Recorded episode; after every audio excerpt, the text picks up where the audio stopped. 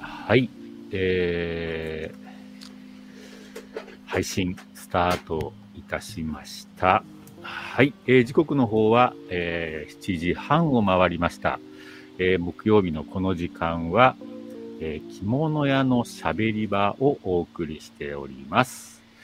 えー本日も、えーどうぞよろしくお願いいたします。えーナビゲーターはですね、えー埼玉県熊谷市着物小杉店主の小杉と、島根県松江市円谷呉服店の円谷でございますはい、どうぞよろしくお願いいたします。よろしはい、そして今日はゲストをお招きしております。はい、はい、今もお顔が出ておりますけども、えーゲストをご紹介いたします。えー着物小売店になりますね。千葉県松戸市、えー、笠井屋、えー、呉服店、えー中山さんです。どうぞよよろしくお願いします。よろしくお願いいたします。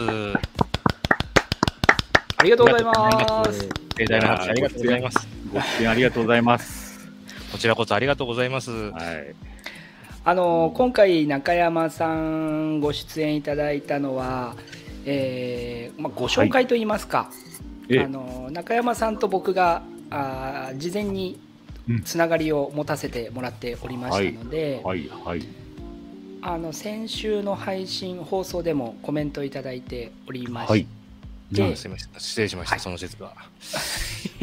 であの、まあ、極級着物というですね、えーはい極級着物団体がありまして、うん。その団体に僕と中山さんは同時期ですね、あ、そうなんですね。はいそう、です。うーん新規。店として一緒に、うんえー加盟をさせてもらってええ。それで、えーっとまあ、知り合わせてもらって、うん仲良くさせてもらってるとうーん。はい。円谷さんのおかげで。そう そんなもう本当に中山さんにはよくしていただいてとんでも ござとんでもございません。であのさらにええあの中山さんのお店に松江出身のおお客様がいらっしゃっておい。その方そとうなんでですすね着物サローネでもお会いしたりしてええええ。なんかなんと言いますかそういうこともあり、そうなんですよね。すごくはい。親近感っていうとあれですけどうん。 はい。あの松戸で松江の話題をが出まして、でそうなん円谷さんのはいお名前を出させていただいて、そしたら。あのいつもあの円谷さんの YouTube 見てますみたいなことをおっしゃってたんで、あこれはこれはどうつながるかわからない世界いでやすーよね本当に松戸で松江の話題ですからね、松つながり やでやこしい続きですけど、まあびっまくりあし。まいしいた。はいいいですよね。はい、皆さんね、今、コメントの方もいただいています。大分みかんさ、うんん市松さんですね。ありがとうございます。阿部ひろきさん、はい、えーありがとうございます。はいひ。ろきさんはいえー、っと、一応私もね、今日初対面、まあまあ、はい会ってないんで、まあ初対面っていうのかわからないんですけどもあ、りがとうございます。はい、えー初めてね、ちょっとお声を交わすんですけども、はい。えー千葉県松戸、はい。まあとな、まあね、うちも埼玉でやっておりますから、まあ、隣になりますけども、ご近所さんですかまあ、近まあ、所まあ、ぎ近所と言う言うには、まあ、ちょっと距離はありありますそうけでどすね。川を挟めば埼玉県なんですよね、 松戸 の。そうですね。おー埼玉県のお隣みという三郷市なんですけど。はいはい、はい。はいはい。まあ、隣町なんですねじゃあ うん。飛んで埼玉でね、あおの、埼玉と千葉県は敵対関係ですんで。そうですね。 もう因縁の敵同士ですね 敵同士で。え 江戸、江戸川で合戦を交わすっていう。何そういう、何をお互い守ってんだかわかんないんですわかんないですけど。東京には逆らえないんです。 そうですなるほどなるほどはい、で私もホームページをね拝見してあはい。えっ、とな7代目ってなってましたか、あ、そうです。7代目ですね。はい7代目って何ですかもうえ創業ですと創業ですと天保10年ですので、えはーあ西西暦で1839年ですね。ははいい、で去 年、あの晴天をつけっていう大河ドラマやってたと思うんですけど、はいはいはい渋沢栄一さんが生まれたのが天保の確か9年か10年か11年かそれぐらいだったんですようんはいですね。だからその時代、の時代から。まあ、幕末という時代ですじゅね。えっと、ずーっとご副業ですかそうです。ずーっと呉服業で場所も変わらず、えー場所も変わらずですか 場所も変わらずです。呉服業プラス、あの、家具やったりとかですね。あーあの、うん、まあ、いろいろ、あの、まあ、生活用品でしたから、うんあの、戦前は。まあ、そういうものを、を全般的に、まあ、まあ、着物中心だったと思うんですが、うんまあ、太ももも扱いながらやってたと思うんですけどう、うんん、まあ、今は、あの、まあ、呉服店として、はい。うん、あの、続けております。すごいっすよね。うんまあ本す当ごいですね。ね、ね100 180年以上になるのかな。そそうですね、今。年で183年目になります。 もうよくわかんないですけど。そうですね、よくわかんないです ね。本当か嘘かっていうのも言われ ると不安、不安になったんですよね。いや、もう知ってる人はね。そうですへねーそう、でも初。代のね、初代の出た家もまだ本家も残ってますので、あ、そうですか。はい、あのー金町なんですけどね、隣の、うん東京の金町なんですけど、うんうんそこに行くと、あの、初代の流れがわかるという。うんうんはいなるほど。はいなので、まあそういうところから換算すると、やはり1839年が創業というお話でございます。ねでもなかなかちょっと周り、周りというか同業の方でもそのぐらいの歴史ってあんまないんじゃないですかえー、そう、まあ、100年、そうですね、100年前後は多いですね、 100年お話聞いてる前後はと。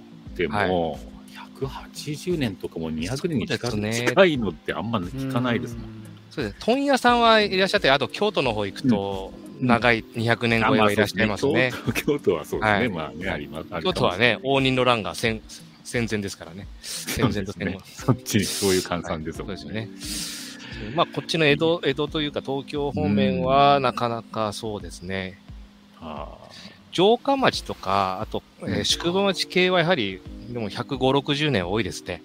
ーいいですかね。はうんうんで、松戸も、あの、うちは呉服店ですけど、他、ね、お茶屋さんとか、酒屋さんとか、米屋さんはもうやはり200年前後のところがありますのそうで、ねあーいや素晴ーすごいですね。だから前,、はい前の前の前の疫病も経験してるってことですよね。だからねあ。スペイン風邪ですよね。。おーそうそうそうそう。そうですよね。あの、やはり家族がそういうねこと、ですよねうん、家族亡くなってるみたいですからね、100年前も。あああ、そうですかう。ん、そういうお話も、あの、親から伺っております。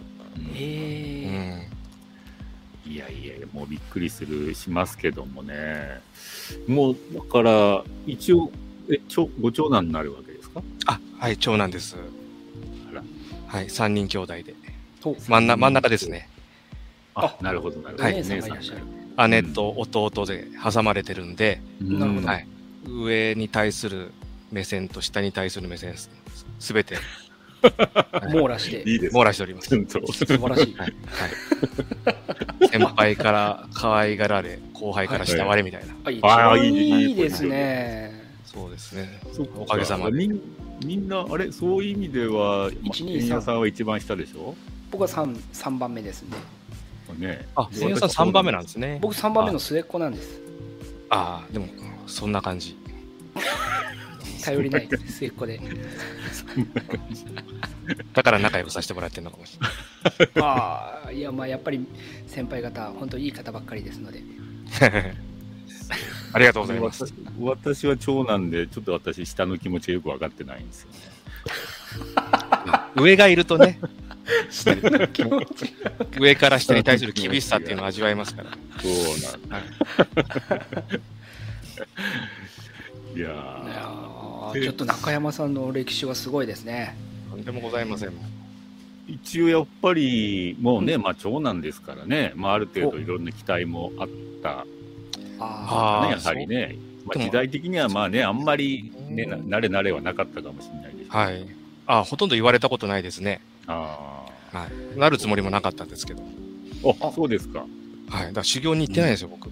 おあそうなんですねそうなんですま。たこれはえ今までにないパターンですよちょっとそうなんです。僕、修行行ってないんです。それがコンプレックスです。いえっとということは大学卒業後すぐに家業ですか。や、普通に就職をしております、私。一回就職ははい全く別業界あの、えっ、と、まあ、小売業ですけどね。うーん百百貨店に行っておりまして。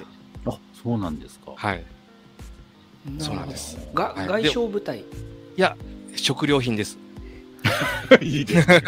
いいじゃないですか、全食料。通称デパ地下というところなんですけうど、んうんうんうんはいうんそこであのお弁当とかですね、うんはい。あのおせち料理とか、あとへー中元中元聖母の企画とか売り場のリニューアルやってました。それは何年ぐらいされてたんですか。えー6年間やっておりましたね。おーおお。三十歳ぐらいまで。そうですね、30歳、28歳ですねそ。うですね。 28歳まですみません。はい二十八歳ぐらいですね。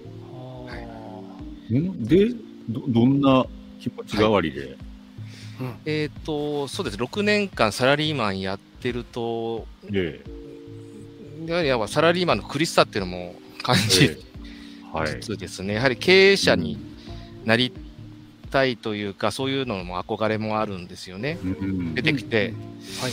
で、ずーっとその百貨店に行っても、なかなか経営者までにはなるには狭きも、うんんまあそうですよ欲しね、いなかなかね。はい。 っていうのもありますし、あと、うんまあ、あの、結婚を機に、寿退社をしたんですけど、なるおほーほうほう、それもタイミングとして、そうですね。はいうん、で、あの、妻になっていただく方も、うんえーまあ、僕より着物の知識があったりとか、へど。ーへーはい、あの、お茶をやられてたりとか、うおんーうんはいうんあの、で着物を扱うには、そんなに提供、抵抗が、うんあねないのかなと。へーいろいろ、まあ、お話し合っ、ね、話し合った上で、うんじゃあ、家業を継ぐ覚悟で結婚をしましょうと。はい。ああ、そう、あもうそ、はいそそそっか、まあ、結婚もそんな感じではい。話し合いがあっての。そうですね。で、あの、結婚に、えー家業に入りました。ほううんもう全く僕は着物も畳めない状態だったんです。ああ、はいはい、ははいい。まあね、やっぱそうなりますよね。畳めない状態だし、もう何にも商品知識も何もなかったので、うん、袋帯が何かも知らなかったんですようん、。うん、うん、うん、うん袋になってるから、袋に入ってるから袋帯っていうのかと思ってて。う。なんるそほどうで。すね。ね もうそう、そうなりますね。そうはい。そうう。んえ江戸妻はどっかのね、妻なのかなと。そうです ね。まあ、つまり、つまり。そうなんですね。そうするとはい勉強したのはもうお父様お母様から学んだというそ感うじでですすか。ね。そうなんです。うんだから、まあ、本当に狭い世界の中で着物を勉強させてもらったようはなあ感じなので、本当に親が言ってることが本当か嘘かもわからないですよね。あああーそうですよね。まあ客観的に物事見られないので、で、その、その人、で、そういう不安でしょうがない状態 です。はい。うんで、お客様にもちゃんと説明することも本当かどうかもわかんないけど、説明してましたよ。はいはいはい。まあ、ほとんど本当でしょうけど。本当だと思うんですけ ど。はい。ちょうどそのタイ,、まあそうですよねそうそのタイミングであの着物検定が始まったんですよ。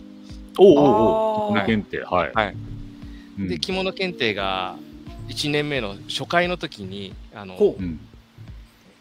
一緒に受けに夫婦で受けに行って、ほい。えー、と4級かな最初4級取れるんですけどね、うははいい。 4級を勉強するためにセミナーに通ったりとかへえ。してあの対策講座みたいなのあるんですよね着物あのそうなん検で着すか物検定、はいへでー都内に確か3回か4回通って、ううんんうん、ああ習ってることは本当だったんだと。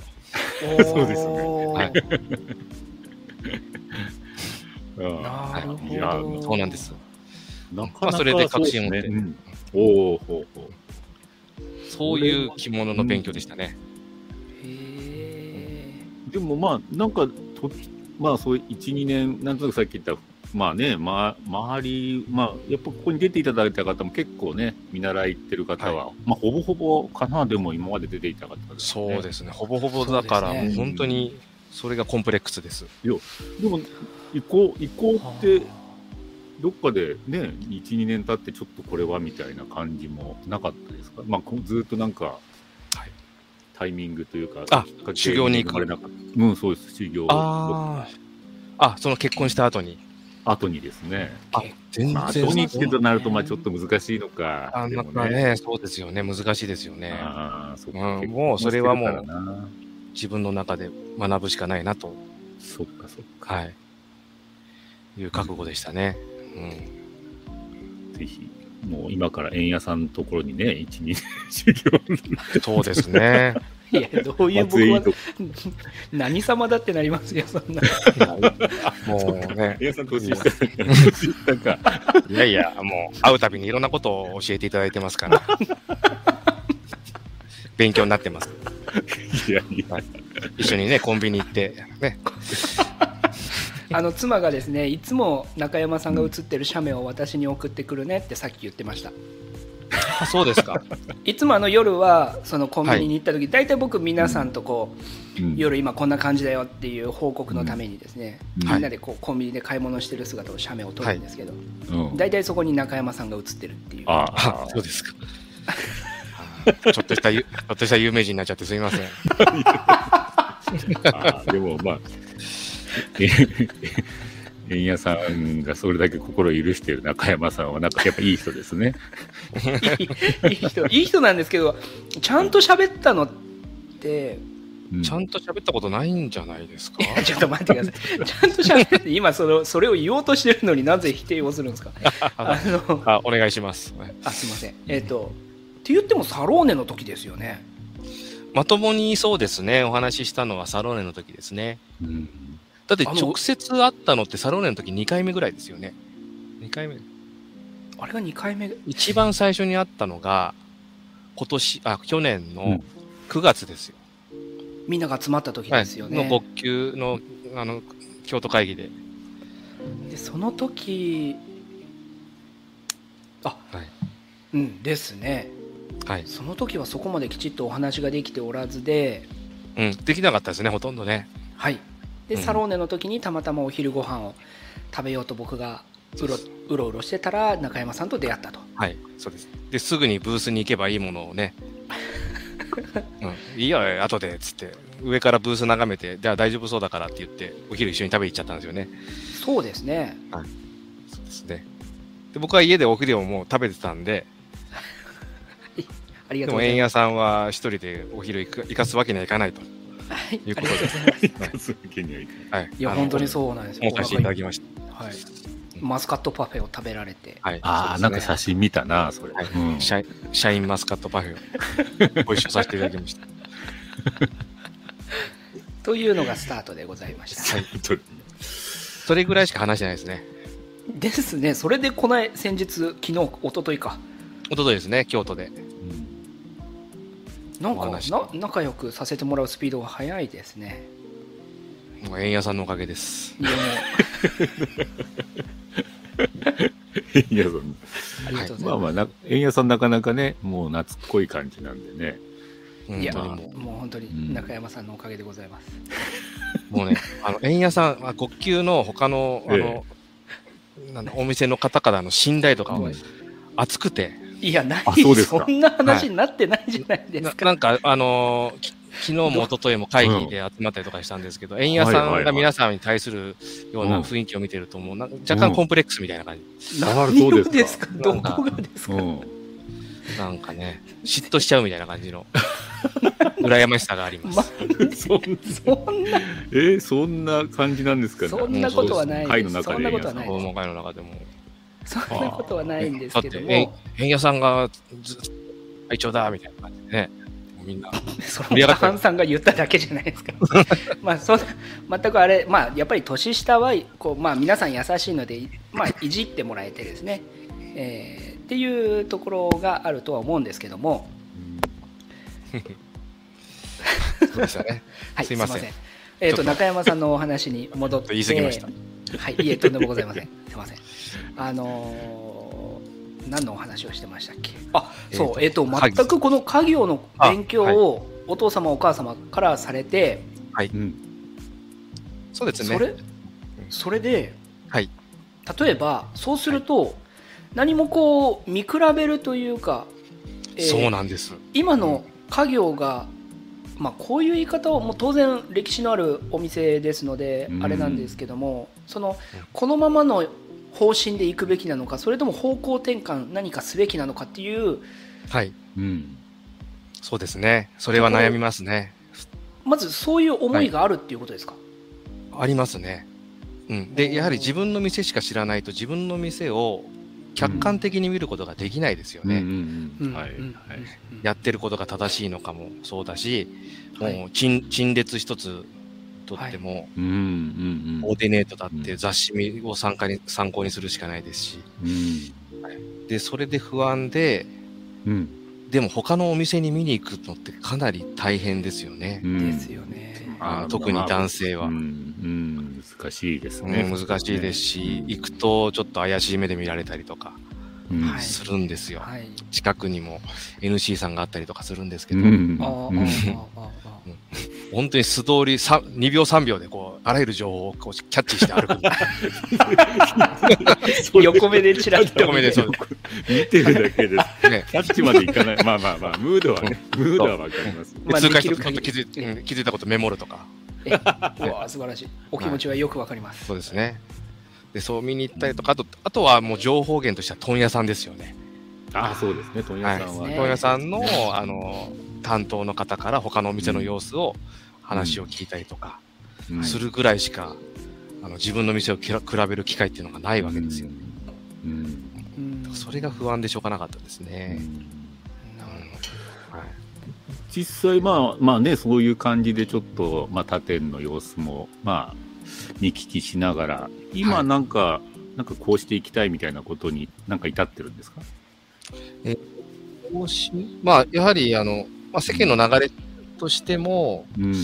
えーまあ、着物好きをもがあ集まれるとか集えうんる楽しいお店にしたいなっていうのは、おーありますよねいいでうんだからお出かけ会をしたりとか、うん。うん、あのなんか体験をするようなうんこうイベントをしたりとかっていうのは、うんいろいろ企画したりとか実際やったりとかして、ああ、いいじゃないですか。はいうんあの楽しくできるようにしようとしてますけど、うんまあそれもいろいろな人の話を聞きながら、うんうんうん試し試しやっております。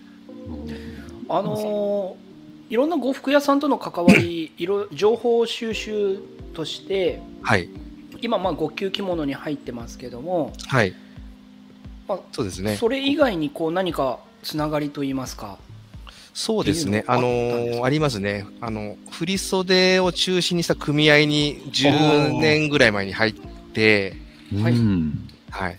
で、そこで同じ年代の方々とはかなり仲良くさせていただいて、へえなるほどそうですか。はで、その、それをいろいろ、まあ、伺って見に行って、うんあの、教えてもらったりとかうんはい、は、あの、10年前ぐらいからしだしました。うーん。ではあ、まあ、やはりそこ、振り袖中心のお店が多いので、うん。振り袖はこの10年でかなり売り上げ的にもお客様の数的にも伸びましたね。ああ、そうですか。ああそうへでえすすかごい。うん。伸びたのも、まあ、プラスになったんですが、うん。やはりまあ地域に根ざした呉服屋としては、着物をもっとこう普及させたいっていうのがやはりあるんですよね。ああ。なので、その2本のじ軸を持ちながらとういうんうんお店作りをしていくのが今の目標です。そうあのホームページ見るとね、結構、まあ、振り袖のね、まあ、写真そうですね等も出てて、はい。そう私、私、まあ、10年前までふ、やっぱ振り袖の方をメインで動いてたんで、はい。はい、今はもうね、振り袖、もう全く回ってないんですけど、ああ、はい。なかなかほら、振り袖やってる時って、はいその振り袖以外のことって大なかなか手が回んなくないですか、 そんなことないそうですね。手が、ま、 あの、10年前の、もうんう、振り袖の、えっ、と、こう、なんていうのかな、反則の中心って、卓法だったんですよね。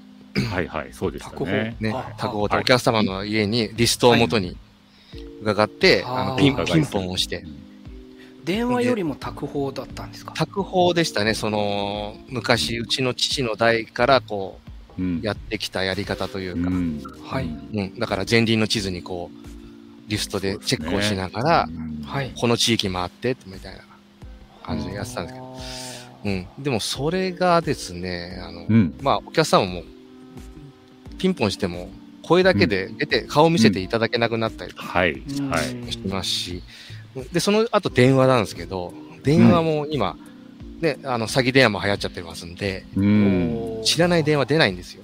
おはお、あそうなんですね。うんそううんうんでやはり、まあ、僕らもやはり消費者の立場から見れば、営業電話っていうのは、そんなに、あの積極的に聞かないじゃないですか。まあ、そうですね。うんなねかなか。うん聞かないですよね。だからこういう営業ってどうなのかなっていうのは、うんもうずっと疑問には思ってたんですよね。うん。で、なんかこう、やはり次のうん一手になるような、うん。で、しかもうちもそんなに社員さんも数いないので、うん。人海戦術でこう営業できるような体制でもない。うん。うん。ね、店番もしなくちゃいけないし。うん。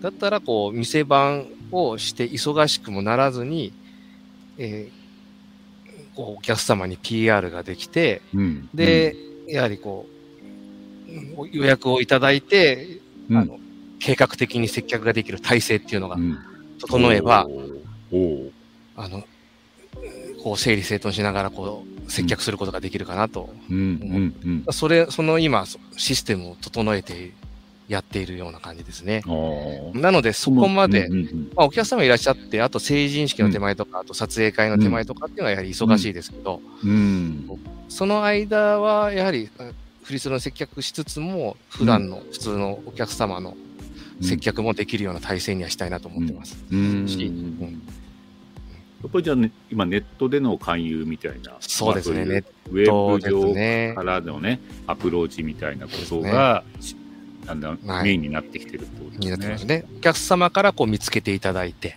なるほどで、。興味を持っていただけるような仕組みを作っておりますね。うん。うんなんかまた、ね、やっぱり今までは本当に、まあ、手数足数で、 まあ、やってたんで、うそうですよね。ただまあ今そういう形で、まあ今振り袖のね、あのまあ成人式をメインとした振り袖のお客様へのアプローチが、まあそういうネットを利用してってなってくると、まあそれは確かにこれからの着物ファン、着物が好きな方へのアプローチにも活かせますよね。活かせますよね。うんそのあたりでの、まあ、イメージ戦略というか、うんうん、着物っていいねって思えるような、うんうんうんこうまあ、ホームページもそうですし、こう SNS を使ったりとか、うん、なるほそれこそ円屋さんを手本にしながら YouTube やろうかなと思ったり、ははいど。い、いいですね。あのはいいろいろ円屋さん円屋さんもをっと手本もっと手に。本にすべき人たちがいっぱいいるじゃないですか。 はい、でもやはり円屋さんですよ。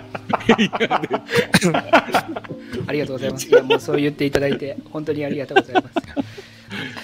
いや、なるほどね。やっ ぱ、うん、なかなかちょっと振り袖の話ってね、今までの方だともう あんまり、まあ、やってなくはなかったでしょうけど、そんなに確かまあね、やっぱり普段の着物というか、に着物ファン作りの話がメインだったんで。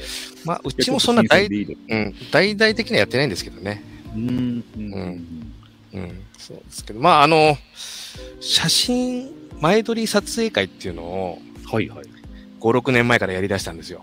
おーはいはいで、うちのお店で、あの、 お庭があったりとか、お茶室があったりとかするので、すごっ。で、それを、 い すいません。ちょっと商売に活かせないかなと。うん。はい。いいです。ね今までそう、お茶、えーお茶のぐらいでしか使ってなかったのと、ん。お庭もちょっとスナップショット撮るぐらいだったんですけど、うんそれをプロのカメラマン入ってもらって、こえーう綺麗なアルバム作ったら、きっとお客様喜んでいただけるんじゃないかなあいとい。ですね。っていうので、あの、お店のこう歴史ある資産っていうのを、はいはいはい。こう今、今の時代にプラスにするようなああ、いこいとすで、もうプラスアルファの振り袖かなとうん。なるほいど。う気持ちですね。うんなので、まあそんなね、200組、300組ってこう、やるようなお店じゃないですけど、うん、あの、一人一人のお客様をちゃんとこう対応できるぐらいのキャパシティでの振り袖のうんうん対応っていうのを心がけておうります。ん。ええ。うんそのまあ、ある意味写、写真撮影もね、これから通常の着物ファンも、うんやっぱりね、着る機会、また、ね、お求めいただいたら、そうやってちょっとね、写そ真うでなんすかよね残してもらえたら、めすごく嬉しいし、またそのロ嬉ケしいですよーショねンがね、うんそんなに、もう現場で、その、そんなとこ、じ近くでできるとなれば、すごくいいですそうなんですよね。だからプロのカメラマン来ていただくので、あの、まあ、ついでと言ってはちょっとあれ、語弊ありますけど、あのうんミドルエイジ撮影会っていうのも一緒に織り交ぜてやって、ミドルエイジ。はい。あの、お客様で、あの、写真を撮りたい方っていうのを、まあ、つって、うんはいうんそれで、えーなんだ、同じような、あの、はいいい写真を撮って差し上げて、まあ、アルバムとかおーデータを差し上げるようなことやああ、いいですやりました。うん、ことあのこの前の撮影会でやりましたね。おおーお喜びいただいて、それも訪問着来ていただいたりね、うーん。あの、うん、あなかなか着る機会ないっていうことだったうんで、ん、いいじゃないですか。なるほどなるほどいいですね。はい笠谷さんのお庭は素敵ですよね、とね、あーコメントをいただきました。ありがとうございます。あもう本当そへの大した庭ではないんですけど、うんうん家の庭の延長です。店での撮影、フォトブック、一緒抜けになりますね、と確かにね。いや、ね本当、まあ、ね、特にまあ着物、まあ、振袖はた、まあ、代表的なもんでしょうけどね、まあ、そういう大事なね、思い出の場面の衣装ですから、はい。なんかね、そこら辺はやはり、お客さんにとっても特別な、ね、ものになりますからね。ううんんいや、いいな。うちは庭ないな。まあ、おお庭庭、うん、お庭ね。円屋さんのところは、あの、はいなんとか、なんだっけ、紬屋あーステ紬屋ステステーションじゃないや、紬ステーション紬屋という施設が町屋そうですとね複合施設がありますけども、うんこれはあの、これはあの商店会としてこれからあれするものですので、はいだけどあそこもあの撮影はエニア呉服店としてうん。はい場所代をちゃんと払ってうん。やりたいなとは思ってます、うんああいいですね。いいと思う何かしらイベントを、うん。うん今、やはりね、古いものが価値が出てる時代になってると思いますんで、うんそうですね、はい。あの、そういうのは写真に残した方がよろしいかなと思います。うんはい、ありがとうございます。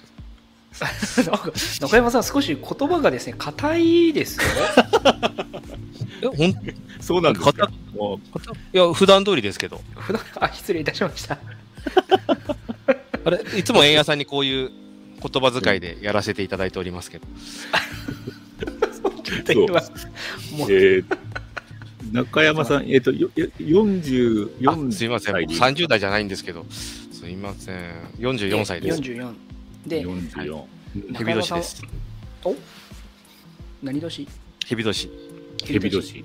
はい。あお店は今、あの奥様と中山さんと、はいあと何人、えーっぐらいと、の母体制がで、そう母にも出ていただいて、はいえーあと番頭さんが、もうお僕が小学生ぐらいだからずっといる番頭さんがいらっしゃって、はい男の方なんですけど、と、あと、二人です。あ。おお、うん2人。え、そうそう、1、2、3、6人、7人。そうですね。あとは経理の、うんあの、事務の方が一人いらっしゃるんですけど、はい。それぐらいのもう小さい、こじんまりやって、いやいやはい、おります。あーねえでもねそまたさっき言ったあこれからの着物ファン作りのためのまあその5級のね集まりそうでもすねまあ、それの一つの流れですよね。呼吸はそうですね。あのーやはりね、綺麗に着て、まあ着物楽しんでほしいんですよね、本当に。うんうん、本当にタンスの中に眠りっぱなしみたいな話を聞くんですよ。古いお客様を、はい。まあ、来ていただいたりね、伺ったりとかすると、うん、うん昔やはりね、展示会の案内とかで宅報して、話聞いてると、着ないわよとか、うん昔いっぱい買った、買わされたんだから、みたいな感じで言われると辛いんですようねん。 はいはいはい。まあま あ、なんか買わされたとかね。飛ばされいたや、あはった んですよね。まあ好きだから買ったのかな。ねえのかまあ。ないやいや、うんまあ、まあ、そういう言い方を楽しんでるところもありますけど も。誰かを悪者にして悪 者にしてますね心を落ち着かせてるという、まあね。そうですね そうですよね。そういうふうに言われるとね。うんやはりもっとなんか、着たく、着たくて買い、買ってもらって、で、着てもらうっていうのが、やはりね、い今の商売のあり方かなとお思っておありのますね。ーちょっとこれは素朴な疑問と言いますか、えーまあ、我が家はあのー今もう僕と妻、まあ、お店はもうほぼ僕と妻と2人で運営をしてるんですけどもはい、ーそうすると例えば極級着物にしても何か新しいことをやるにしても、はい。えーまあ、この2人がもう納得をすればすぐに右に向かうぞって言えばもうすぐに右に向かうし、はい。はいえーまあ、身動きは取りやすいうん。状態なんですけどうんも、うん小回り、小回り聞くって感じですよね。小回りをもうガンガンに回れるくるくるくるはくいる回れるんですけど、はいただ、はい。中山さんのお店のように番頭さんがいるとかはい。っていう時にはい例えばそういう、まあ、ちょっと年齢層が高い、まあ、方が極級着物っていう存在を受け入れてくれたんですか、受け入れてもらうしかないですよね。あー うん、それなは、るほどそれはね、もう会社組織というか、そういうのはやはりあー社長が思うと思って、うんうん舵を取るしかないのかなと思いますよね。うんで、あーそれを信じてもらう、はい、うんうん、しかないのかなと思っております。なるほうどんやっぱり納得いかない人もいますよね、会社組織やってるとね。うん、まあ、これはね、あるでしょうねね。うん、でそういうもう本当それでついていけない方っていうのはもうやはり、うん、もうやややめちゃうのかなっていうのはうんありますけどね。なるほどでやはりその新しい方針をやってや、うんまあ、やっぱりそれも社長としては辛いですけどね、うんうんでもそこをやはりこう信念を持って続けて、ある程度うこうじわじわっとでも結果が出てきて、でそれに賛同する人が出てくれば、うん。はいうん、続けていけるかなとう。うんん思うんですけど、まあ、それでもう本当に四面楚歌になって孤立しちゃったら、ああ、これ間違ってたんだなと思うしかないですよね。うん。うんまあ、まあうんやっぱりやってみなければね、何も見えてこないし。そうですよね。まあ、なんか本当、その180年以上続いてる意味は、もうね、きっとね、ま、守りじゃないはずですよね。常に攻めだったと思うんで、そうですね。なん、か皆さん、その代々でね、うん、何かしなきゃと思いつつやり続けたのが今のような気がする、うんやっぱりね新しいことをなんかねなんかね老舗っていうとなんか守ってね守ってるってい感じうがすけどいやでもななんかね中は違いますよね常に挑戦をし続けた結果じゃないかな、だと思います。あの、不益流行って言葉をうちで、はいはいあの、やっぱり、あの、会社でよく使うんですけど、はい、あの、やはり、こう、古いものをしっかり大切にしつつも、その、うん世の中の流れとか、ん、そうトレンドっていうのをしっかりとアンテナ高く立てて、うん、やって、で、それがまあね、うん20年、30年続かないかもしれないですけど、うんその、うんね、その時代に合ったものをしっかりとうん掴んでいかないと消費者っていうのは離れちゃうかなとうんうんんいう気はします。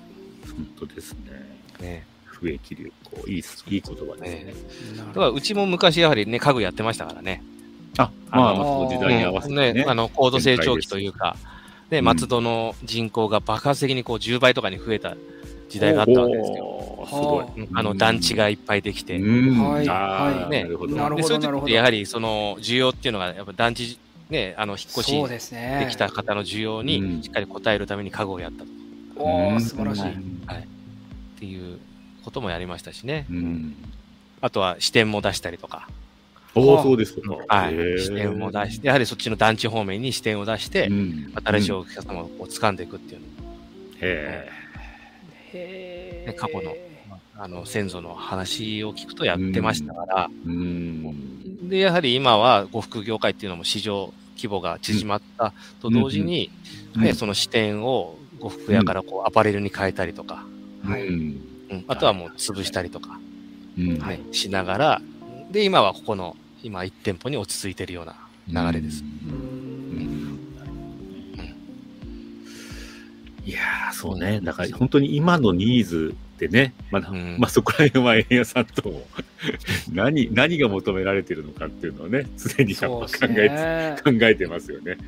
何を求めてるんですか着物ファンはだから、それ着物ファンに聞けばいいんだけ そうです。着物さんに聞けばいいんだけどね。ここ今コメントをたくさん見ていただいてますのでそうですよね。着物ファンの方いっぱいいらっしゃってると思うんで。そうですね何を求めてるのかってど。そう、円谷さんは、そう、それが知りたっていうくのて、は知りたくてしょうがないんで知りすたい。ですよねうん、着物、 何を求めてるんですかね。 これやってると夜中になりますよ。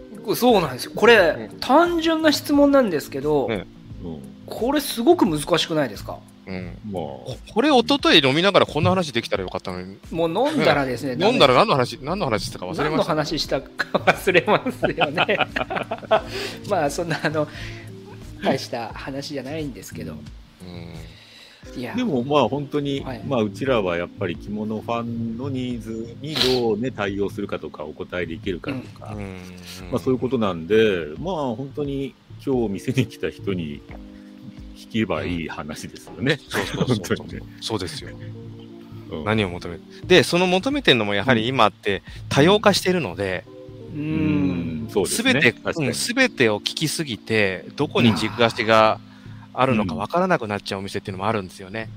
あら素晴しいうんで、それをややはりしっかりセグメントして、うん自分の、なんていうか考えと、うんね、価値観をこうすり合わ せて、ある程度軸を持った店作りをしない と、軸をうんそう売れないと思いますね。ねまあ、円谷さん、これ、こうこの流れは円谷さん、ため息が続く番組になりますね、これは。やっぱ勉強になりますね。うん、だから、それでうん、円屋さんはどういう方向性を目指目指してるのかっていうのを決めて、はい。うんで、そういうお店作りをすれば、そういうお店が好きなファンっていうのが集まってくるはずなんですよ。そううん思ってたんですけど。えもうそれで何年ぐらいだからまあそのはい。 そううんだから、真似するのもいいんですけど、真似しとか、あうと、んなんだ、ね、あのお店は売れてるからとか、で例えあば、ーあず東屋さんすごいなとか、うんうんはあ、はあはであ、あでのも、東屋さんと同じことやっててもダメだと思うんですよね。うんああのそれはもうあのそこは本当にまあようやく気づけたというか、うんまあそのそういうことじゃないっていうのは間違いないので、うんであうとんは、えーやっぱり本当に自分がまあその着物の世界もいろんな商品があるので。うんそれそう一そうそつう一つに対して自分自身がどの手どれぐらい心が動くかっていうのをやっぱりベースに持っとかないと、うんまあそうですね。お店がブレるっていうのは間違いない、ブレますね。いいっ僕すの話じゃなく中山さんの話が聞きたいです。 いつでのも間なにんか僕の話に。でもこういうパターン多いですね。なんか、あの、過去いのつ、もね、大過体去のそうはね、話過去聞いてのもを聞いねて。いただけるとね。はい。うんなんか、そうですよ。でだからも、と、うんなんね。うんうんまあ、そう、そうお客さんが、まあ、ぜ全て判断するんで、うん、そうそうそう。まあ、なんとなくそこら辺、まあ、自分は芯も芯があるよって思ったって、あんたいつも頼りないわねって言われれば、もう頼りないってなっち ゃうし。 でもそう、まあ、それはお全てお客さんの判断がね、判断ですよね任せればいいいいだけのことで、まあ、自分は本当いいんに、じゃないですかうんまあ、わかん ない、私もだからわ、基本分かってないから、お客さんがしたいことをどうしてあげるか、まあ、どうやったらか実現できるのかしかないですもん、私もね。そうですよね。うんうんもうそれの連続で、まあ、やることがなければまた聞いて、何がしたいんですかって言ってね。うん。うん。なんそかうそうですね。そうその繰り返しですよね。うんうんうん。そうだから、なんかまあ、あだんだんね、自分もこうしたい、なんかもしかしたら、どっかでこういう店にしたいって思ってた時期も、特に修行が帰ってから2、3年はすごく熱くて、はあうんはあはあううん、やっぱりそうさっき言った、あまりにも実家が習ってきた着物やと違ったんで、うんおううんあそうなんですねこの着物屋じゃないと。あうん俺はちゃんとした着物屋になりたいんだっつ って。うんあそうだったんですもうね。そうですね。本当に嫌でしたね、家が。うんあへーだから、ーなんかこういう、これ、これが本当の着物屋だっていうのは、まあ見習い先のことでしたけども、はい思ってた時期が。うんでもまあ、なんかだんだんね、やっぱりそこで、うん、まあそう思ってお客さんが来れば、それも一つの正解ですぐうんたどり着けますけど、そう思っててもお客さん来ないんですよね。うんこれが正解だってそういなんう僕がやってても。自己満に終わっちゃいますよそうなんでね。すそうそこうれそう自己満なのそれを考えるとそれが求められてるわけではないという結論になるじゃないなですりかますね。なります、なります。なりますね。もうそうするとな何を求めてるんだろうっていうことになだるかんら、です、そうう。そうんそしたら、まあ、そこからお客さんのことを聞聞き始めたんですよね。うんお客さんにもね、どんな着物屋がいいですかとか。ね、聞きながらですよね。ううんやっぱり売り上げがそれが物語るんじゃないですか。んあそうですね。うん。まあ結果的にはそれが。うん支持率が売り上げですからね。そうです支持率が売り上げうん。ね。もうファンレターですよね、おかうんお金そうですファンレターですよねそうです。そう です。これじゃあ大体こ大体このパターンでれこのパターンなんだね。このパターンいいいい流れです、これは。すす。ごく。はい。ありがとうございま喋りす場。の、喋り場のいい流れができた。喋り場らし い流れ。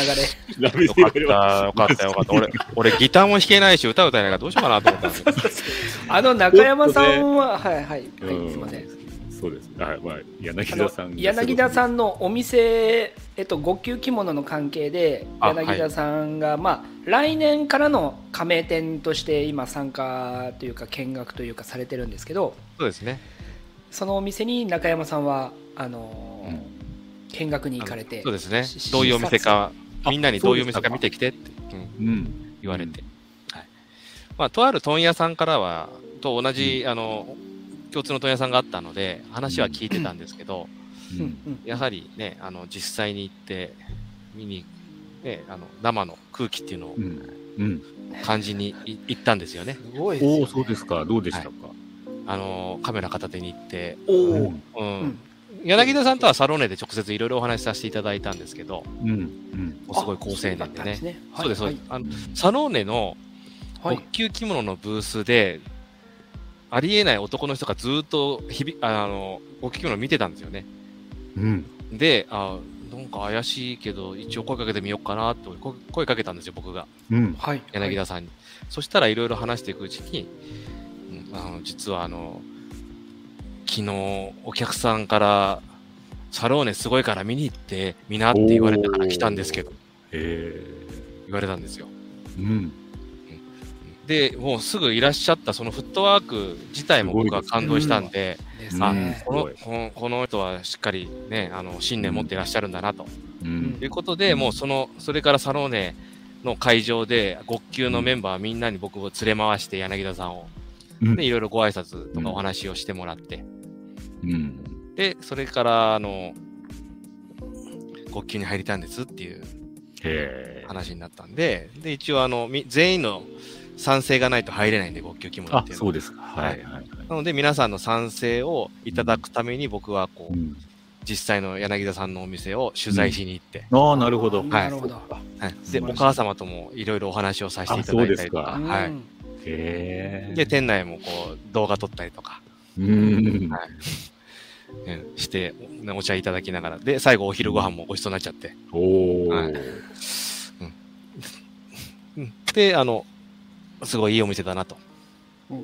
で、こだわりがすごいんですよね、柳田さん。うー。うんん僕はこういう着物を売りたいんですとか、こういうのが好きええ、そうなんだ。こういう、こういうコーディネートって素晴らしくないですかとか、もう僕よりも全然もう、着物に対する姿勢っていうのが素晴らしくて、えあもうこれはもう、極級にぴったりだなと。え。なるほど。うんいやーちょっと私も行くのが楽しみになってきたな。はい、もうすごい、うん僕も何度も行きたいようなお店です。うんうん。で、いろいろやっぱ悩まれてるんですよ、円屋さんみたいに。あそうですか。そ皆さん悩みすぎなんですけど。う。うん、円屋さん悩みすぎて、円屋さんの10分の1ぐらいの悩み方してたんですけど、 みんな意外と悩んでないんですよ、ね。悩んでないですよね。忙しいんですよ。だから、やることが多いから悩んでる暇がないんですよ。そういうそうこと普通はそうなうん普通はそうなんです。確かに。時間があるといけないですねそ。うですよね。そうで。す まあ、でもそれで 悩まれてるけど、うん、な他の場所に店出した方がいいんですかねとか、いろいろ。おーそんな話ですねあの、すぐ、あの、車で30分ぐらいのところにつくば市があるんですよ。つくば市は人口な、ね、何万人もいいて、でうんああの、ニューファミリーの方もいらっしゃるので、あ、なるほど。ご極級の着物を着るような年代の方もおい,い、ーいそうだねっていう話で、うんでも、店を出すってことはコストがかかるじゃないですかみたいな。うんはいでで新しく人雇ったりとか。ううんんリスうん、リスクを取るよりは、で今の真壁の町のお店も、あのうんで真壁城、真壁の城下町だから、はい。うん、でそこでしっかり、ね、お周りのお客さんも、い膝もいらっしゃるし、逆に、にそこのお店を輝かして、つくばから真壁に来てもらえるようなお客様、ああ、い増いやした方がいいんじゃないですかっうん。素晴らしい。うんて言って、言わせていただいちゃったんですよね、僕、偉 そうに。いや、いい話ですね。なので、それで極級でぜひ輝いてほしいなと。ああ、いいです。やはいっぱり皆さんね、何かこういう新しいこととか、あと仲間、仲まあそういう意味ではいろんな話ができる仲間、まあし、ううんんうん、やっぱ仲間いいですよね。ね、いいですよね見てる仲間が欲しいってことだね。欲しいですまあ、そこは今、極級に集まってきてるっていうのかな。そうですね、うこんこのところでいっぱい、ね、同年代増えましたね、また新しい方も増えたり。なんかそうですね、極級はそうですけど、まあ、それを求めて、他にもいろんな組織というか、団体というかありますねいっぱいねはうんあると思うので、うん。まあ、より今後はもしかしたらそういう集まりっていうのがうん、強くななってくるかもしれないですかねも。しれないですね。。なんかみんなで何かをやっていこうっていう。そうですようねん。小杉さんって業界入られて何年目ぐらいなんですか、今、今年で。二十歳からですから、50あ32、3年、 32、3年ですもんね。うんで、32、3年前っていうとバブル崩壊した後ぐらいですよね。そうですね、崩壊し始めぐらいだと。はい、し始めぐらいですよね。うん呉服業界がある程度こう、右肩上がりの時代じゃないですか、その頃。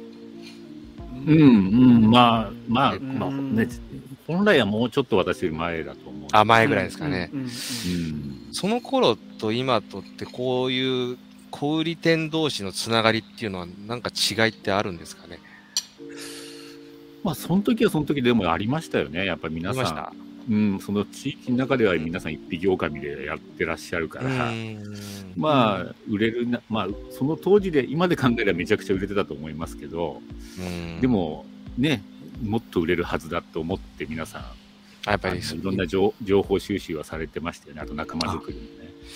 でその辺の情報収集は今とはあんま変わってないってそうだと思いますね。やっぱりね、まあ、商売に一うん一生懸命な方は、そういう仲間を求めてたと思いますよね。あそうなんですうね、んそっかじゃあそそまあ今だからこうね、業界規模っていうのが縮小している中ですけど、うんねまあ、そういう中でやり方っていうのをねどうしていくのがいいのかなっていうのはそう、まあなんかそこら辺も、まあ私も円屋さんがめちゃめちゃ悩んでたんで、まあまずは円屋さん、 円屋さんみたいに悩んでる人はいがいるんなら、何かね、またあ、そういう、いそっいかいい話が、まあ話すだけでもちょっと悩みって少しそうですよね。和らぐじゃないですかうん。はい、悩みなんか30代みんな悩んでると思ったんで、だからこういう番組作ってみんなで集まって話しようよから、ああ、そのそういうきっかけでそこからきっかけだったんです。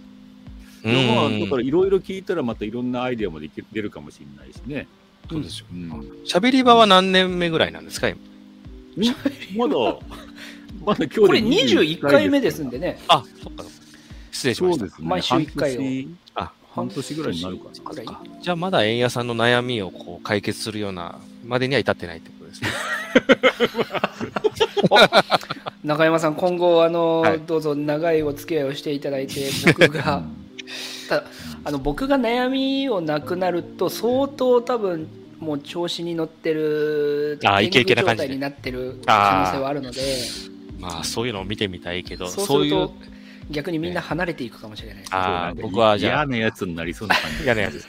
そしたらうんそれは、それはちょっとありそう で、僕もそう思ってます。調子乗っちゃってね。調子そうに乗っそうそうそうてはいこいつちょっとですね、5級の回も毎回お酒飲むと、うん。もうなんか、そのみんなみんなでこう話ができるのが楽しすぎて、はい。うん浮かれちゃうんですよね。あ、そうですか。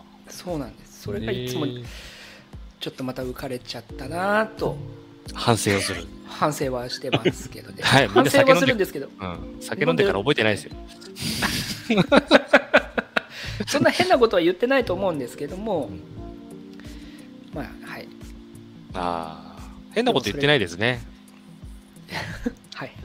そうですか。みんな、円役円役んつって、ね、あー可愛がられてますもんあ、ねよ。かった。よかったな。いいいいいい先輩方皆様本当にありがとうございます。で今日ちょうどここにね、私50代で、おで中山さんあはいはい40代、おで、はい皆さん30代。あ素晴らしい。等間隔ですね。そうなんですよね。ほぼ等間隔ですよね。問題は20代なんです中山さん。 20代。20代。いますか？ 20代の希望20代は、まだそんな、 20代の呉服屋さん。 話しちゃダメですよ、20代のこと今。どういうことですか？いやいや、多分自分でいろんな、こう、模索してるから、あーあんまり情報入れない方がいいんじゃないですか。なるほどね。なるほど、なるほど、そういうことか。もうそれこそオラオラ系でやってる方も多いんじゃあ、ないいいでですすね。もう、はいオラオラ系。もう全く親の言うこと聞かないそう聞かないでやってる感じ。か。うんあいいじゃいならいっしゃると思います。あうんで、そこーでも、まあなんうんまあ、痛い目に遭うわけですよ。 こういうのが痛い目に遭う痛いやっぱり目。うんそう痛い目に。であんまりこう、だから先輩方が、こうなんか、あの、なんていうのかな、うまくこう囲って、うんでもやっぱり20代だから可愛いから、こうんう、ね、よいしょしながらもね、うんちょっとこうう、んは腫れ物に触るような感じで、こう、はいはい褒めながらはいいじるとご、めんなんかダメです。怖っちょっと今の聞いたら僕ちょっと なんかあまりこの先輩方と関わるのが怖くなるんですかそうそうもうもう腫れ物に触るように扱われてるんで腫れ物に触るっいや、てに 20, 20代の話ですよ、20代そうそういやまあそもそもそういう対象すら今こう思い浮かばないっていうのは結構僕的には問題だと思ってましてうん。これじゃあ10年後になってその、えー10年後に30代が現れるかっていうと場合によっては30代が出てこない可能性もあるわけでああ、でもね、あの、うんうん僕も業界入ったの28じゃないですか。うん周りにいなかったですよ、同年代が。あーいないまうん、まあ、見えなかっただけかもしれないですけうんどう、んうん問屋さんもみんなね、あの、年上の人ばっかりだし、うんそうですうんねで、同業のお店、他の店見てもいないし、けうど、んやっぱり30代後半とか、今の年代になると、うん不思議とポッポッとこう、出てくるんですよね、同じ悩み持った。うん円安さんみたいな人があーなるほうど、んうん、だから、今はこう、どっか隠れても生きてうんこう頑張ってる人がい,、らっしゃると思うんですけど、まあ、無理やり見つけようとしなくても、うんうんうんそうです出ねていらっしゃるんじゃないかな、なるほどうん、勝手に思ってますけどね。もうまあ20代だとまだ親がね50代とかそうですよね、まだバリバリやってるやっねそうですよね。 60代でバリバリねやってる可能性があるから、まあそう表に姿が見え出ないられたらないかな。そういうことかうん。まあ、あと今結構やはり呉服屋さんの後継ぎさんって、うん継がないですよね。だから、うんだから他のこう業種行ってるパターンが多いんですけうど、んあー結局僕もそうだったんですけど、戻ってくる。ことがうんうんうんあると思うのでそっか30過ぎて戻ってくるはい、はい。あそうですのね他の業界で。だかうんらそういう新しい風っていうのが、また50年後出てくるんじゃないかなとああいいですねそれはいう気がしますね。あうん。あそうか、うんまあそういう意味ではなんかまあじゅんまあねそんなにたくさんいるわけじゃないけどなんかこれこのぐらいでじゅんぐりじゅんぐりいく可能性もありますね、そしたら、来ね、ると思います。うん。あうん。特にこれからは女性経営者出てくるような気がしますね。おお、今、ね、やはりお、呉服業界もお男性社会じゃないですか。ーそうですねお客様は女性多いけど、はいこれからそれは変わりますねあのそれこそジェンダーフリーとか、そういう今、世間的な流れも変わりますねそこはうん男女平等がさらにこう深まると思うので、ええじょ女性の経営者が出てきやすくなると思うと思うんですよ。ううんんうんうんそうすまあさると、こうんそううでねすねそっちですね。今だから、おかみとかでこう、ご主人の陰で隠れてるような人がうんこうもっと表に出て、うんね、いらっしゃるかなと。いやもう、やっぱり普段ファッションとしての着物となればね、やっぱり女性の感覚とかセンスは間違いなく必要だし、だと思います。あとはまあね、まあ当たり前だけど、着付けも、あとはうんお出かけもね、やっぱり、女性のね。ね、女性同士の方が楽しいでしょう。うん。あのそうなんです中山さそんうおお奥様ははい。ご商売されてらっしやゃういますか、んやっていただいてますね。うん。えっ、と今はね、子育てもありますので、ああなるほどうんなるほど、そう忙しいですけど、まあ、いい家、うん、家で商売してるので、うん、時間あるときに出てきて、うん、お客様対応していただいたりとか、なるほどうん、僕も今日午前中はちょっと別の、あの、工房に見学しに行ってたんで、いなかったんですけど、はい、ね、あみ店守ってもらって、やってもらってますよね。うんうんはい。ありがたい。うん、ありがたいで素す。いろいろコメントもね、あの、うん、ありがとうございます。ごめんなさいいただいてまして。え ーさっきの売り上げの話で貢献できなくてすいません。とんでもございませんもうとんでもないです、もうも本う当気ね。持ちだけでもうこんなに皆さんにはねいや、こうやってコメントもいただいて、いや いやいや、皆さんそういうことじゃないです からね。はうい、ん。うん。まあまあね、太鼓谷っそうねて、なんですかね、太鼓谷って。松江、うんこれ松江なのかな島根県の話題じゃないですか、これ。松江太鼓谷もっと島根県勉強してた方がいいんじゃないですか。えちょっと待ってください。太鼓谷そうですね、極力リサイクル。そうだからあ、今津ね、和そう野まあ町か。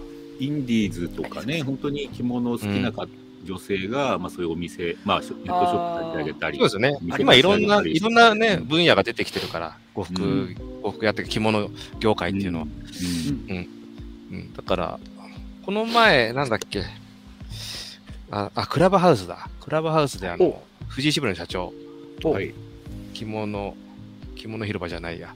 で、あの、久留米ガスリ専門店やられて、おまだ1年ぐらいの、お坂部さん、はいはい。おううん、僕、未来塾で一緒に、な七宝さんですね、はい。の話、昨日僕、帰りの新幹線でずっと聞いてたんですけど、うん、えーはい、やはりね、あの、全然七宝さん、あの、坂部さんは着物業界関係なかったけど、海外にうん、行かれて、うん日本、うん日本文化を知らない自分に引け目を感じて、もっうんうとんうんうん勉強しなくちゃってことで、着物屋に就職をして、うんおお、すごい。で、いろんな紆余曲折で経験された上で、うん独立して、このコロナ禍の中、開業された。ああ、すごいですね、もう、パワーあーでもテレビも出ましたんでね。で出ましたね。あうんの、テレビも出ましたし、僕も何度か会わせていただいて、お話しさせていただいてますけどが。、うん うん、あの、ね、久留米ガスリー専門店なんかバカじゃないのとかって言われるんですって。やっぱり。うん業界の人にこ時代ですか業界の人にとかね。うん、で、自分でもちょっと不安だけど、でも、うん、うん、いろいろこう、ね、あの自分、久留米ガスリー好きだし、久留米でも仕事してたんでってことで、うん、詳しいしね、商品知識も詳しいし、あのうん、着物業界に対してもいろいろやりたいこともあって、夢を持っていらっしゃるんで、あ、こういう女性がもっと増えれば、うん、あの、もっと業界っていうのは、いろんなこう、視点というかですね、うん出てくるんじゃないかなっていう気がしますね。うん、うんいいいいですうね。んねうんはい、確かに。サイヤさん、えー、眉からキートをあこれ動画でね。すね。 私も見ましたよ、これ。ました。ありがとうございます。うん。 あの、いい動画です地味なの。あ りがとう。うん、 いい動画でした。あありがとうございます。あれはザグリ機を借りて、問屋さんから。うん。はい。眉を育てることから始めてうん、ですね。うん、やってみたんですよ。やはり。あ、育てたのあれ。そうです。あのす、ごいまあ、実際、あの、動画のやつは確か眉もらってきた眉なんですけど、うん、あの、こう、ね、あの動画を作ってる前後ぐらいかな。うん。やはり、眉ができるまでも見てみたいと。うん。おおーー。すごいこうれん。タイムラプスでずっと。そうなんです。やって。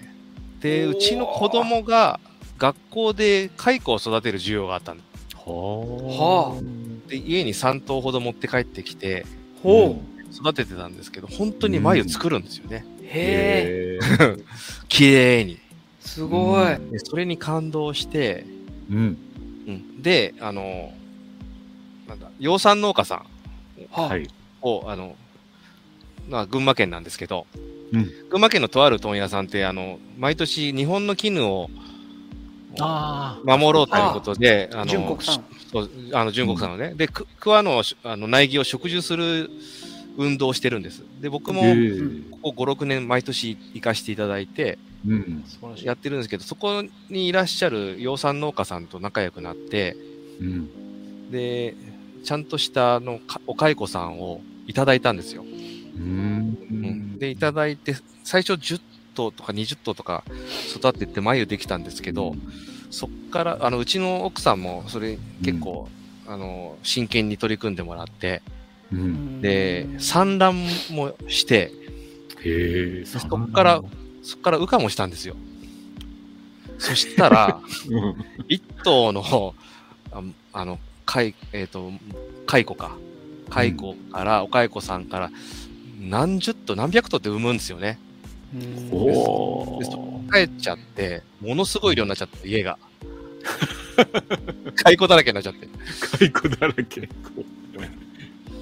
繭も大量に取れちゃっったのもあるんですけど、で、それも相まって、こう、ちょっと座繰りで糸を取ってみようってことで、純、純火災屋さんの糸うんへができまして。いやー、綺麗でしたね。で、またね、引いたそ糸うですね。ね。うん、21デニールぐらいですね。うん。でもやはり製品とする糸を作るのは大変だなっていうのはもう、それををやってみてもう実感しましたね。。うん。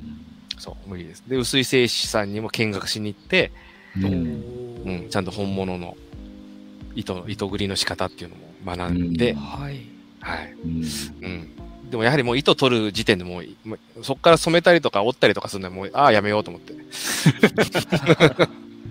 これやったらもう商売、商売にならないやと思って。えはい。そんなことをやってましたね。動画作りーながら。うんわあすごいなあカイコさんってうん普通に家で育てれるんですかあのーそうなんですよ。秋眉とか夏眉とか言うじゃないですか。はいはいはいうん。で、大体、あの、ピークは7月ぐらいに、あの、はい糸吐きを始めるんですけど、桑の、うんちょうど桑の葉ができるのがね、あの、7月ぐらいなんで、うんなるほどなるほど、茂るのが。うん、だからその時期なんですけど、でも、やはりね、30度超えると、おかいこさんって急に元気なくなるんですよ。うんだからね、真夏はあんまやんない方がいいですね。なるほど、うん。うん、やっぱり秋ぐらいに合わせて、やると元気な糸を吐いてくれると思いますけど、ううんん真夏はちょっとあんまりいい糸吐かないですね。なるほどうんそう、そんなこともやってましたね。 今年の夏、この前の夏は。そう、今ね、そのホームページで、あと YouTube でしょあと、はいインスタグラム、Facebook、インスタグラムですね。 Twitter そうとですね。ね。ははいい。やらせていただいてますね、ね。笠井さんはいやってますんで、うんぜひね、あの、概要欄の方にね、あの、YouTube の概要欄の方には、すべて URL 貼ってありますんで、ぜひね、はい皆さんもチェックしていただきたいなというふうに思いますけどもね。ありがとうございます。まあこれからでもまた、まあ今日もね、この YouTube をメインとして今ね、生配信させてもらってますけど、まあこういう動画、まあこれ動画とは言わないけどもうん、まあ生配信とかね、まあ動画配信っていうのは、まあこれからもっともっと需要もね、高まってくるかなと。そうですよね。何かね、まあ今回、まあこれも一つの、あのーきっかけの一つですけど、うんはい。何かね、やれたらいい、まあ今そうでね、すよね円谷さんもそれで動画作ろうかってういろいん。ろなんね、か、円谷さんね、ライブ配信やめて、うん動画せ、動画編集に目覚めたらしいんで、楽しみに、 楽しみにしてます。楽しみですね、僕このれね。放送ははいい、まあちょっとはいまあだけどやっぱりライブライブはライブでやらんといけんかなとは思ってますけど、うん。うんまそうあですちょねっとすいませんフラフラしております考えがライブ、そう、ライブは編集の手間がないっていう。そうですねそうなんです。うん。ただそれであず、まああずまやさんもライブでやってるって話ですもんね。それ。うん編集は編集でね、ちゃんと目的を持ってうんできるから。ねですねえまそうですよね。あはいいろいろ試行錯誤してそうね。うんはい僕もさ、今日午前中も江戸顧問の工房行って取材してきたんで、えそれも近々 YouTube で上げる予定ああ、そうですか。ははいい。楽しみですね。うんあの、ぜひ東、東所沢まで行ってまいりました、うん今日は。おお。いへやーぜひね、あのー、まあ、私も、ち店から、家からは近いんでね、ぜひ一度お伺いしたいなと、笠井屋さんの。ああ、もう、はい逆にもうこちら先、先に小杉さん行かなくちゃいけないとい思っやています。やいやいや、もうね。ー小杉さんのお店行ってきたっていう YouTube を上げてください、あ、いいっすね。あーやりましょうか。 そう。ぜひね、そう。私も、できれば、私、まあ、映画さんにも言ってますけど、お展示会中にお客さんとも一緒に見たいんですよ。あー展示会中に展示会中ね、そうですね。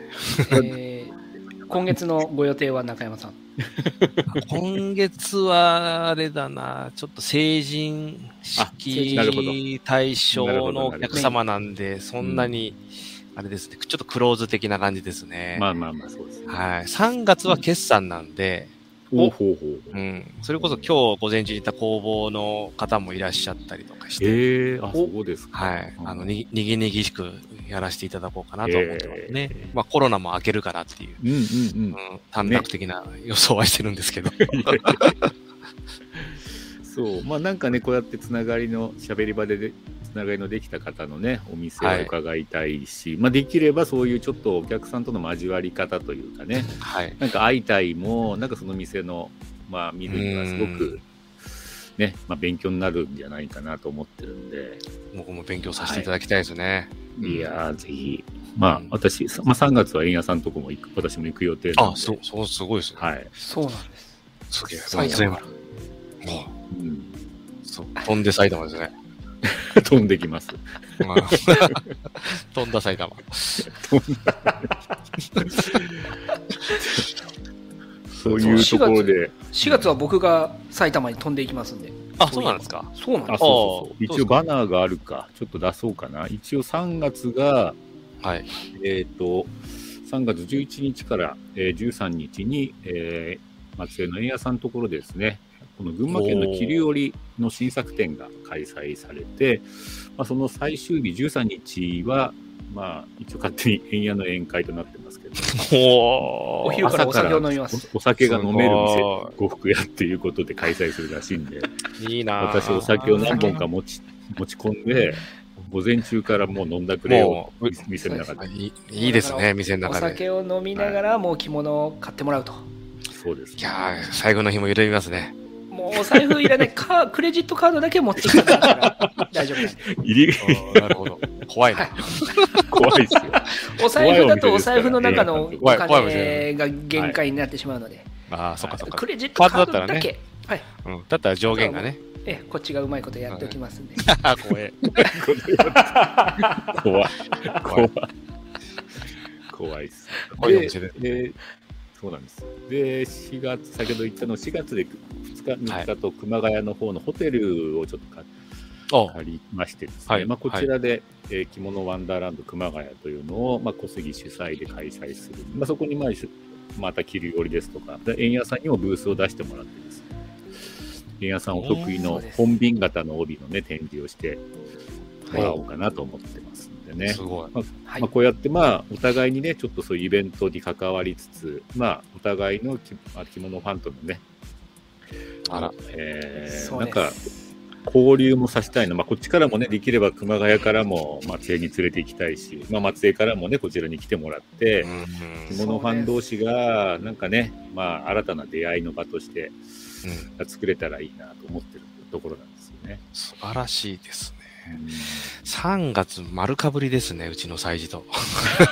ああ、11、あじ12、ゃあ。、13私、私忙しいな、そしたら結構、松江行って千葉にも行かないといけないおお、です11、12が動けますね。ああ、 そう。 12の、何12者だよ、の俺もう。夜、夜に小杉さんは夜行で島根入る予定なので、ああ。だから12の日中、11、12の日中そうまでですは。ね、東京には出ますからね。ああ。じゃあそおのー、上野から20分です。あ近うんいいなさす上野が。から。はいルートが、ルートができたかもしれない。うんで、歩いて5分ですんで、駅から。うわ、うわー素晴らしい。めっちゃ近いさすがですね。うわいやいや、すぐ、すぐ来て、すぐ帰れる。やさ優しいお店。優しいお 店です。いや、ちょっと、ちょっと、あの、考えたいと思い ます。恐れ、恐れ入ります。いやいや、今ね、えーお酒飲みからってみないと、いやいややばいですよ。やばいです。やばい。うんやばいですよね。だって、この前もね、お酒の後、セブンイレブンで円屋さんいっぱい買ってましたもんね。いっぱいいっぱいまでかおお 茶をね、お茶を2リッターぐらい買って、買ってましたねあれ、全部飲めねえだろうと思いながら見てましたけど。全部飲みました、おかげさまおで。す ごい。すごいな。僕1リッターの買ったけど飲みきれなかったですよ。飲みきれない。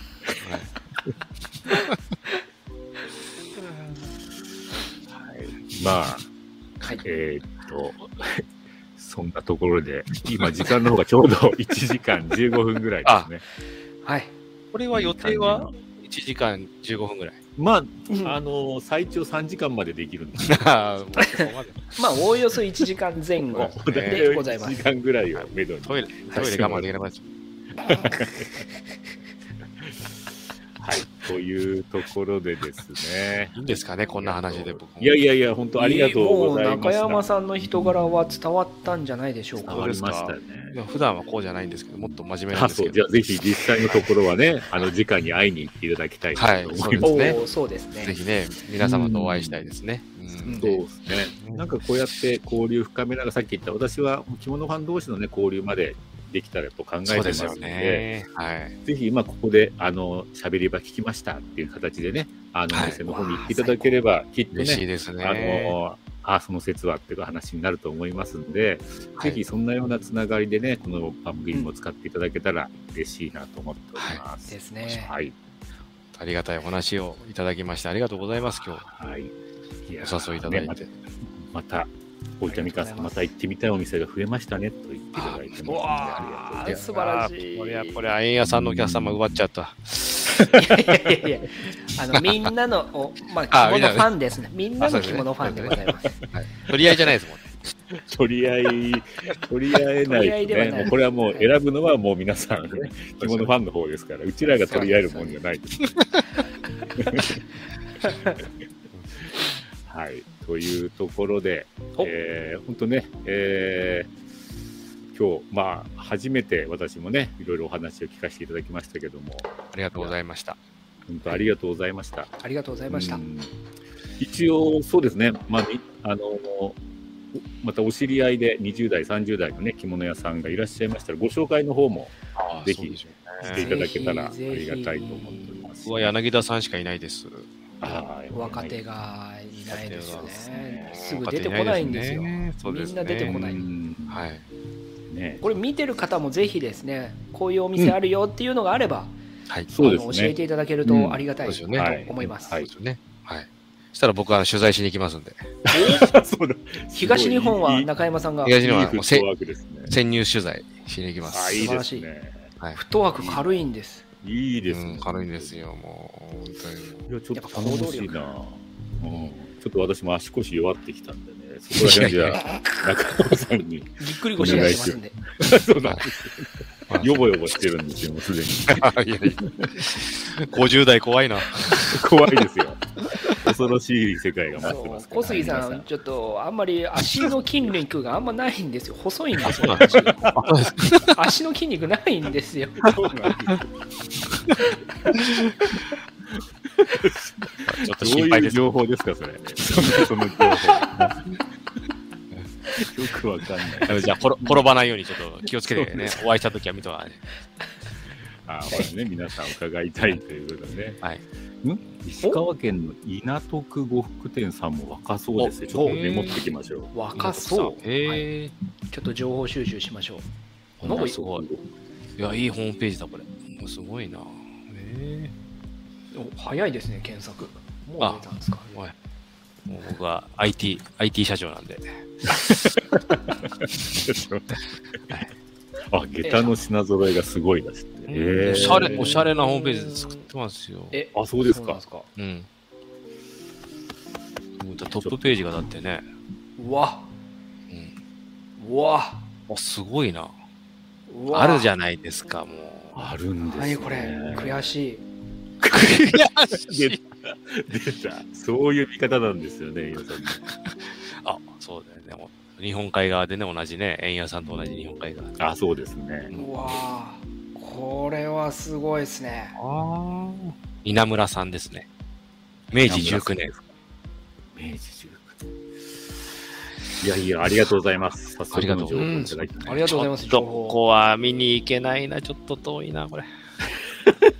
いや、あの、一回松江行くとね、ほぼほぼ近くなりますから。あど、こそうですね。全部日本、他の日本が近くなるんであそこ行っとくとね、すごく楽なんですよ。まあ、松江は遠いですよね。その経験として、はい、ちょっそうとです松江には一回、そうですね、そう行ですかなくちゃいけないですね。というところで、はこんい、なことやってって3時間ありがとうございましたになりますはい、んでねありがとうございます。はい、本日はありがとうございました。えーありがとうございました本日のゲストは、えー千葉県松戸、えーはい浅井屋呉服店、えー中山さんでした。本当どうもありがとうございました。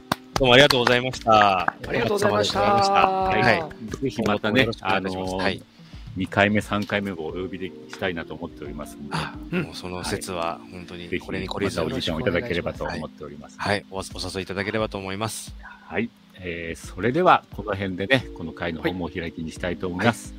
はい、お付き合いいただけた皆さん、本当ありがとうございました。ありがとうございました。ありがとうございましたはそれでは皆さん、また次回お楽しみにお。やすみなささい。ようなら。おやすみなさいありがとうございました。